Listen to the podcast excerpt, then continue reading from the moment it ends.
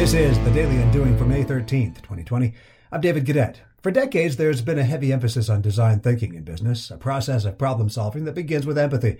Creativity is design thinking, but without all of this somewhat constraining structure. Today, we drop another episode of our entrepreneur podcast, Background Noise, and we're joined by Marty and Faye of Skunkworks Distillery, who decided they wanted to make moonshine just because, but wanted to do something different.